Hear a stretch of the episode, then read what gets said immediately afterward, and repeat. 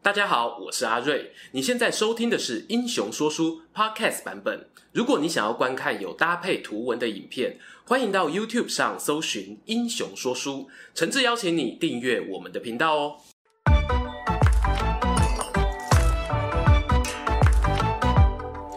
Hello，英雄说书的观众朋友，你们好，我是说书人阿瑞，替大家带来精彩的英雄故事。不知道啊，各位有没有听过一种说法，那就是，中国人不重视著作权，为何会有这种印象，以及形成的时空背景又是什么？本支影片啊，会从十九世纪末到二十世纪初，中国人首次接触到著作权的概念讲起。接着呢，谈到国共内战后啊，政府对于盗版立法态度的转变。哎，当然后半段呢，也会聊到台湾哦，曾经被认为是盗版王国的小故事。毕竟啊，在某段历史时期，中国呢也是包含了中华民国与中华人民共和国嘛。接下来哦，就让我们暂时先放下政治认知上的不同，一起来听听著作权与中国的故事吧。过去呢，我读过一套理论哦，尝试解释中国的盗版泛滥问题。他们认为呢，主因是文化差异，还举例说啊，好比中国传统及政治文化鼓励临摹经典胜于创新，有重视群体多于个人的倾向等等。我认为呢，这个观点可能是其中一部分原因，但是不是主要原因呢？恐怕还可以讨论。特别是啊，当清末民初中国人发现著作权是笔好生意，可以帮自己赚到钱钱的时候呢，商业头脑是动得很快的，甚至早早就开始尝试版权交易。这里啊，容我做个补充，很多人呢曾在书本的最后面啊看过“版权所有，翻印必救”这两句话。锵锵锵！问题来喽，大家版权版权呐、啊、讲得如此顺口，可是你在国内哦跟智慧财产相关的法规中是找不到版权这种权利的。有一种叫做制版权啦，但定义差很多吼。以前大学在上著作权法的时候，教授啊还特别提醒同学，考试啊你不要给我写什么版权，著作权就著作权呐、啊。事实上呢，版权的英文 copyright 根本啊就是和著作权用同一个字。接下来呢要跟大家分享的版权交易是发生在公元一八九九年的中国福州，有一位地方文人名叫林书，我姑且啊叫他小林。小林自己呢虽然不懂外文，可是他有一批外文能力好的朋友，他们闲来无事啊，就以朋友口述、小林润笔的方式呢翻译作品，自娱于人。就这样啊翻出一本世界名著。小仲马所写的《茶花女》，并且呢，在家乡以雕版方式印成书籍贩售，这不卖不不知道，一卖吓一跳啊！好看啊，瞬间呢，成为市场上的热门畅销书。利益之所在，商人之所在，在上海经营报纸的汪康年得知这则情报哦，就透过关系询问小林。我付钱啊，跟你买《茶花女》的翻译文稿，让我在上海印刷贩售如何？要知道啊，这个林书呢，日后是个出名的译者，曾翻译包括莎士比亚、狄更斯、雨果等著名作家的作品。虽然因为外文能力不佳哦，常常有抄译的状况，但毕竟算是把西方思潮带进中国的推手之一，也透过翻译呢赚了不少钱。但是啊。当时呢，他收到汪康年的邀请，却在第一时间婉拒了，并且把汪康年转借给另一名朋友，是实际上出钱促成《茶花女》雕版印刷的魏汉。有趣喽，魏汉啊，不知道是志在推广文学，还是手头很宽裕啊。他对汪康年说：“当初啊，我花多少钱去请工人刻字制版，现在收你成本价就好。”同时呢，把整套的木刻雕版送到上海去。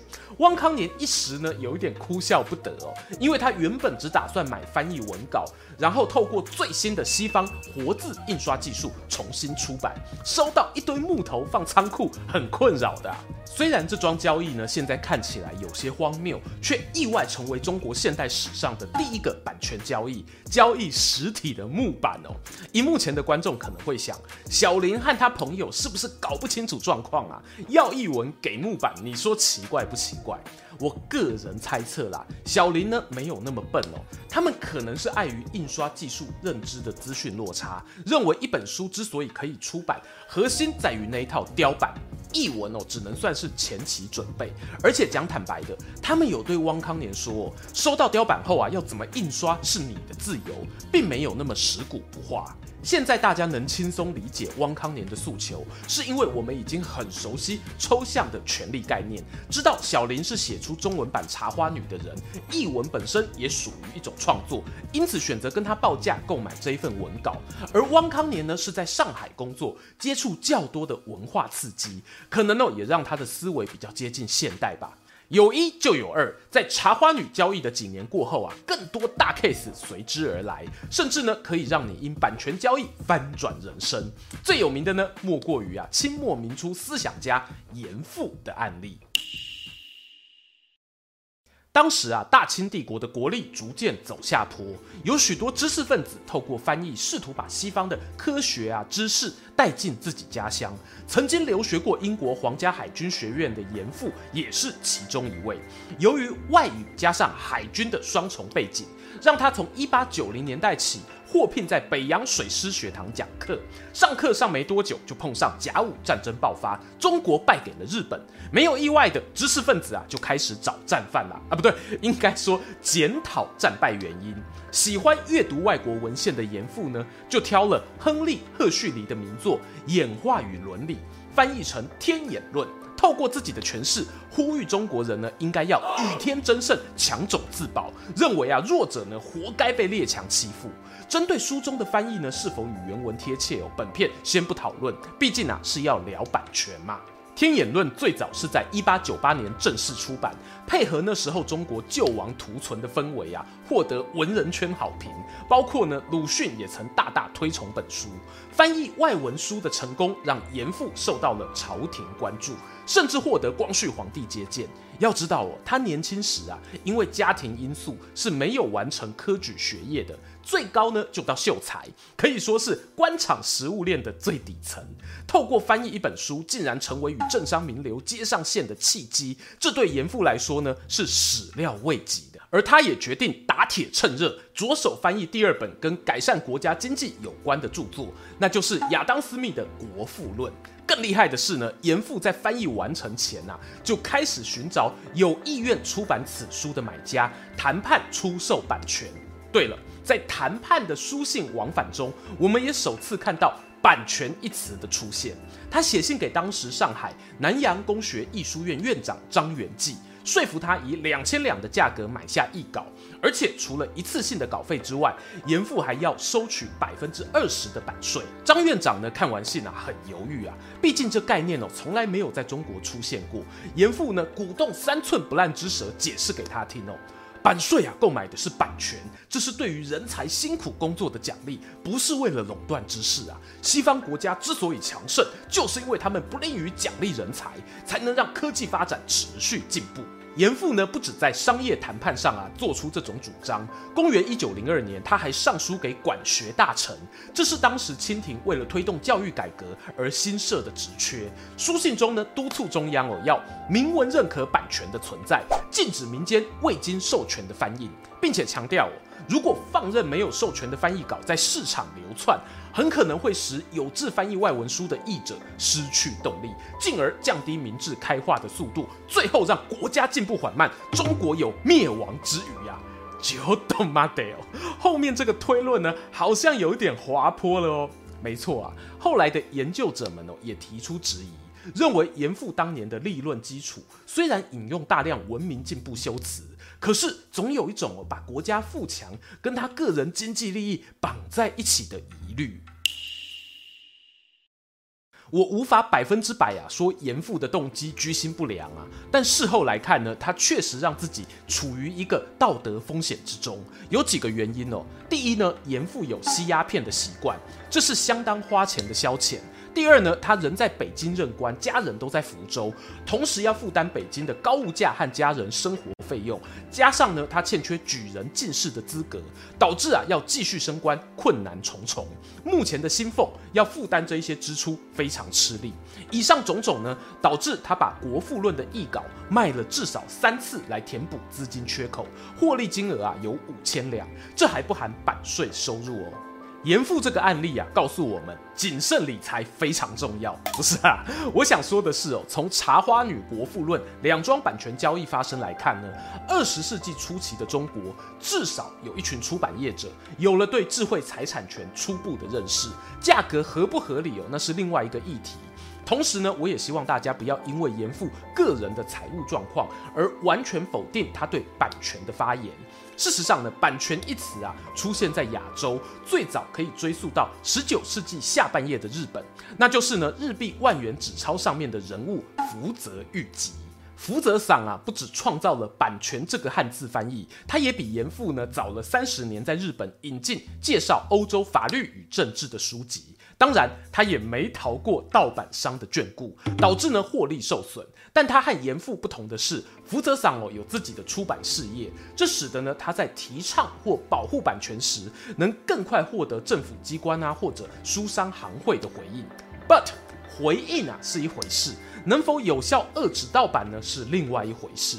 在著作权相关法律完善之前，根据福泽谕吉自己表示，他卖出二十万册正版的书籍后啊，市面上呢同时有约莫十万册的盗版在流通，等于啊是你印两本真书就会繁殖一本假的书，这比例呢相当惊人。于是福泽桑再接再厉，随着德川幕府统治结束，明治政府组成，在一八六九年五月，日本颁布了出版条例，这是国家首度立法认可。出版书籍的专有利益应该属于书籍的出版者所有。虽然这一份条例有并不完美，初步观察呢就有至少两个问题。第一啊，它主要保护对象是书商的出版利益，而非作者。第二则是呢，新上台的明治政府百废待举，有更重要的工作要忙，于是他们选择赋予东京啊、京都、大阪旧有的书商行会特别法律地位，让他们外包执法，节省国家资源。而日本的做法当然也被中国文人发现了。无论是我们之前讲的明治维新与戊戌变法，或者今天说的导入著作权概念，清末民初的中国呢，在西化过程中真的受到日本很大的影响，有一点像哦借隔壁同学笔记来抄的概念啦。至于抄的好不好，可以另开一集来聊。回顾严复鼓吹版权的初期，中国书商呢，如果要维护自己的利益，必须透过请愿，让地方官员呐、啊、发下保护令，进而才能主张权利。这个做法哦，光看就问题一大堆啦，效率奇差无比，而且呢，格式也很难统一，甚至还发生哦，明明书商有申请到保护令，结果呢，政府公部门单位自己印了一堆盗版书，最后呢，还主张说啊，我们是公家机关哦，不是为了盈利啦，等等荒谬现像这些问题呢，都让文化圈非常不满，索性透过关系跑去找当时皇亲国戚告状。那是庆亲王的长子，担任商部尚书的载政，督促官方呢赶快立法。然而这时候啊，大清帝国的状况大家很清楚啊，民怨四起，摇摇欲坠啊，会等你修啦。立法保障著作权很重要吗？可以等等吧。这一等就等到了武昌起义，中华民国诞生。虽然清政府呢有在一九一零年十月透过新成立的资政院颁布一套大清著作权律，然而法律施行不到几个月，国家就被革命党人推翻，只能说为时已晚啦。革命带来的虽然是动荡不安，但对商人来说呢，也是另一种赚钱的契机。上海那边的书商们迅速成立一个商团组织，表达支持新政府。还有些书局呢，把握机会哦，迅速推出一系列的课本，打算替中华民国好好宣传一番。譬如一九一二年新成立的中华书局，很快就抢下市场，成为第二大的教科书供应商。那么大家会好奇呀、新国家新气象，之前迟迟未决的著作权法，总算可以好好整顿了吧？政权更迭之际，国民政府呢选择暂时承认大清的那一部著作权律，甚至呢也认可在大清亡国前申请注册的著作权。等到一九一五年，北洋政府掌握了国家主导权，为了带给社会大众全新气象，他们大刀阔斧推出中华民国著作权法。但是呢，条文内容哦厉害喽，换汤不换药，还是老一套。出版从业人员啊摊开一看，发现怎么跟大清著作权律几乎一样呢？再加上啊，当时一九一五年年底，也是袁世凯推动红线帝制的重大时间点。老袁倒台后，中国随即陷入十年军阀大乱斗。这一段时间的中华民国政府变成一个空壳，没有一个军阀能坐稳领导者的位置。同样的问题又浮现了：著作权法是什么？能吃吗？再等等吧。关于明初军阀的故事呢，我们有拍过一系列像袁世凯、吴佩孚、段祺瑞和张作霖的影片介绍，推荐朋友们啊可以延伸观赏。大家会发现哦，中国的著作权法比起日本确实命运多舛。然而当时出版商呢也不能坐以待毙，等到政治局势稳定再卖书赚钱呐、啊。于是呢，他们决定采取属于乡民的正义，利用民间团体打击盗版。我们同样以繁华的上海当例子啊。事实上呢，在一九零五年时，以上海棋盘街书商为主体的会员们成立一个名为“上海书业公所”的组织。这个组织厉害喽！他们若抓到你违反规定印制禁书啊，或者私自翻印已注册版权的书籍，可以把你印出来的书，还有用来印制的雕版，通通扣押起来，当众焚毁。公所呢，有自己的调查员，会搜集别的书局违规盗印的证据。我知道呢，这听起来啊很像私家侦探或者征信社，然而实际执行呢，却有一些让人哭笑不得的地方。抓错人哦，那是家常便饭啊。还有些时候，书局查扣了一大批盗版书籍，结果发现哦，嘿呦，印刷品质很好哎，当众焚毁，太可惜了吧？就跟盗版商讨论哦。不然这样啊，你把这批书让给我，就当做抵消罚款，不用另外缴钱给书业公所。哇哩咧咧！于是呢，你就会看到同一本书哦，市面上呢有两家甚至三家不同书商印刷的版本在流通，而且都是所谓的正版。这对读者来说也太不公平了。这样的状况持续到一九二八年，蒋介石政府北伐成功，名义上统一了全中国，是否能够带来改变呢？前面提到，上海书商使用乡民的正义，看似呢是替政府节省资源的一种解套方案。事实上哦，完全治标不治本啊！最大的问题就是盗版集团发现，上海书业公所又不是警察，真的要抓人呢，有诸多顾忌。再加上你们根据地在上海，大不了我不要在上海卖书，我去别的地方总可以了吧？由于几十年来呢，中央管制力度不强啊，盗版商就像是进化后的感冒病毒，变得比早年更加专业。他们会把畅销书分批小量翻印，透过火车啊、邮寄或者专职的推销员带到全国各地城镇贩售。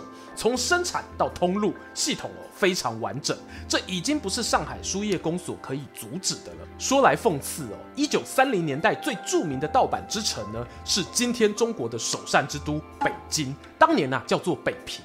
根据一九三二年北平晨报调查，北平全盛时期呢，总共有七百多间印刷厂。在老蒋北伐成功、定都南京后，不到五年时间哦，只剩不到一百间还能正常营运，甚至为了节省成本，必须雇佣童工来印刷。不要小看啊迁都这件事，它不只是政治上的权力移转而已。以前北平还是京城的时候，累积了雄厚的文化资本，城内聚集士大夫阶层、达官显贵、进京赶考的考生，再加上中央政府的需求，往往能替印刷厂带来大笔生意。面对业务量减少呢，厂商就把脑筋动到盗版书上头了。反正啊，我们有机器有工人，不印白不印啊。上海书商发觉正版书的销量受到影响，同一年啊就做出反击。他们联合过去五四运动出名的知识分子，好比胡适啊、鲁迅等人，一起向国民党北平支部请愿，希望哦成立全国性的著作人出版人协会，用来打击盗版。不过随即遭到拒绝。面对中央政府无力或者说无心保护版权，上海书商呢认为乡民的正义不够看了，他们决定成立中国第一支反盗版私人警队，全名是啊。上海书业同业工会查旧未版委员会驻北平办事处，地点呢就在北平旧书街琉璃厂的巷弄内。办事处调查员呢会和正牌的警察联手，执行一些啊搜查书店、私闯民宅，甚至贿赂下线等等，游走在法律灰色地带的任务。有趣的是呢，在二十世纪初期的英国与美国，也有这一种为了保护智慧财产权而组成的私人警队。上海书业公会办事处很可能是东亚第一个类似组织。在他们的努力之下呢，到了一九三七年时，全中国啊，甚至有超过百分之七十的新书都是在上海生产。然而，尽管工会办事处这么拼哦，依旧无法把版权制度落实到全国。于是，他们想出一招伤敌一千，自损八百的狠招啊，那就是呢，利用言论审查机制打击盗版。随着国民党与共产党关系日益紧绷，办事处呢观察到国民政府为了维护统治稳定，很热衷于啊政治监控与言论审查。他们就利用这样的心态，向北平呢检举了大量反政府或者亲共的刊物。短短一年时间哦，就查获了三万五千多册，合计两千种书籍。这一套把盗版商打成反动分子，进而谋取自身出版利益的战略，虽然成功让国家机器动了起来。但长久来看，书商啊所要付出的代价是远远超过被盗版损失的经济利益，甚至呢会对出版业造成难以弥补的伤害。后来第二次国共内战啊如火如荼开打。一九四九年一月，人民解放军接管北平，短短几个星期间呢，整座城市的书商啊都在卖《共产党宣言》或者毛泽东的新民主主义论。共产党一开始很开心呐、啊，认为这是社会主义的大胜利。但他们很快发现哦，市面上的那些书，通通都是出自盗版商，而非官方机构出版。面对这个状况呢，该如何是好啊？中共啊是个雄心万丈的政党，他们认为呢，控制住文化与意识形态就是社会主义的根基。因此，对比于之前的大清帝国啊、中华民国、北洋政府、国民党政府。中共更愿意把资源投注在出版、戏剧与艺术上，希望达成短时间内控制全国的文化经济，方便进行意识形态的动员。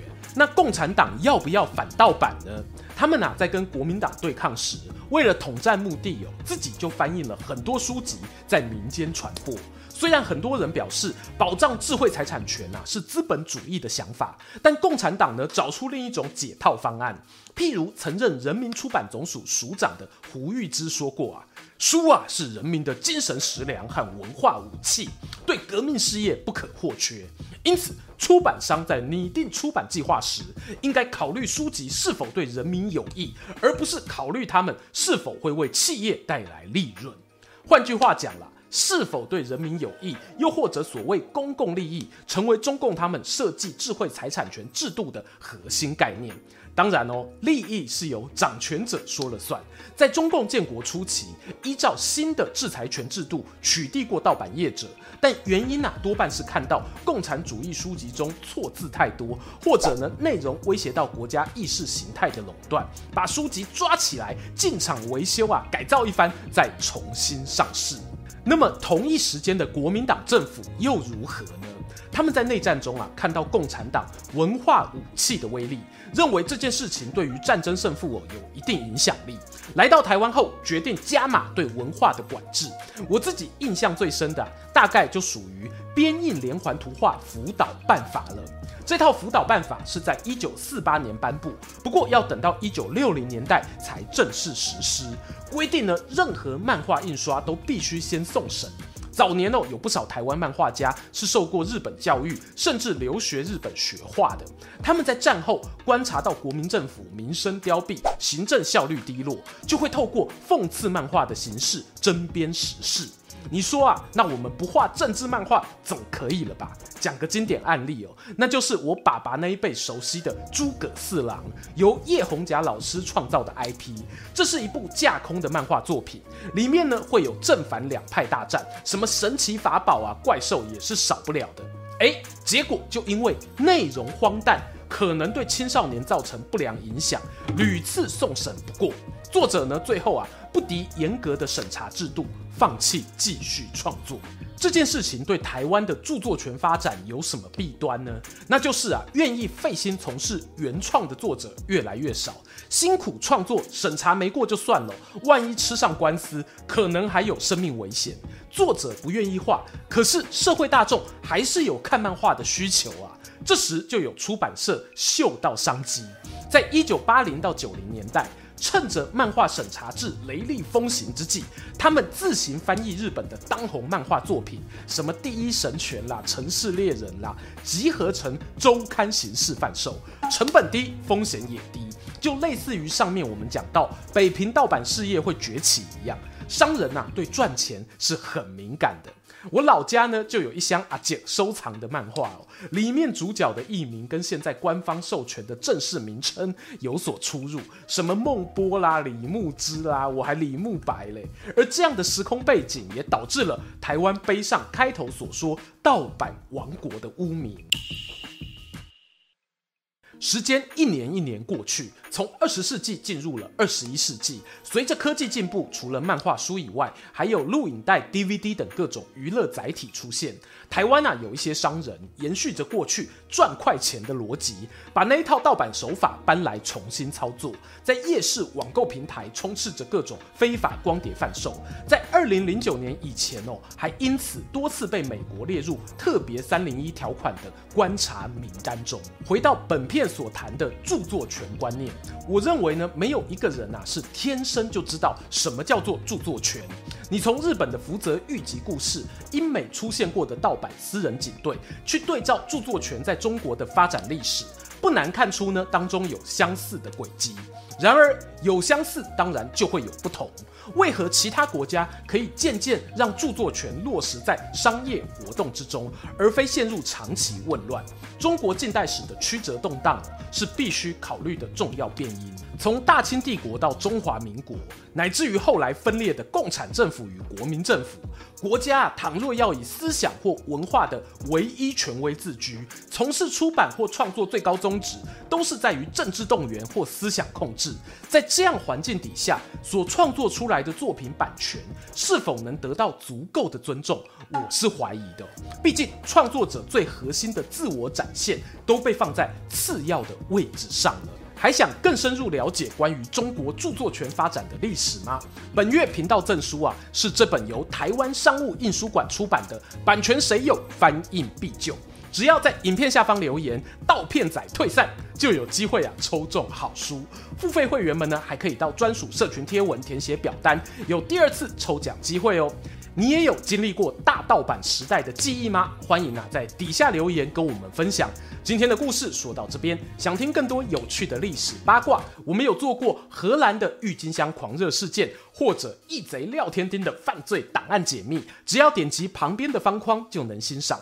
最后邀请大家不吝订阅英雄说书，追踪说书人阿瑞的 Instagram，我会在那边分享更多说书日常。在能力所及范围，也可以使用加入会员或超级感谢留言，给频道更多支持。期待和你们下次空中再会。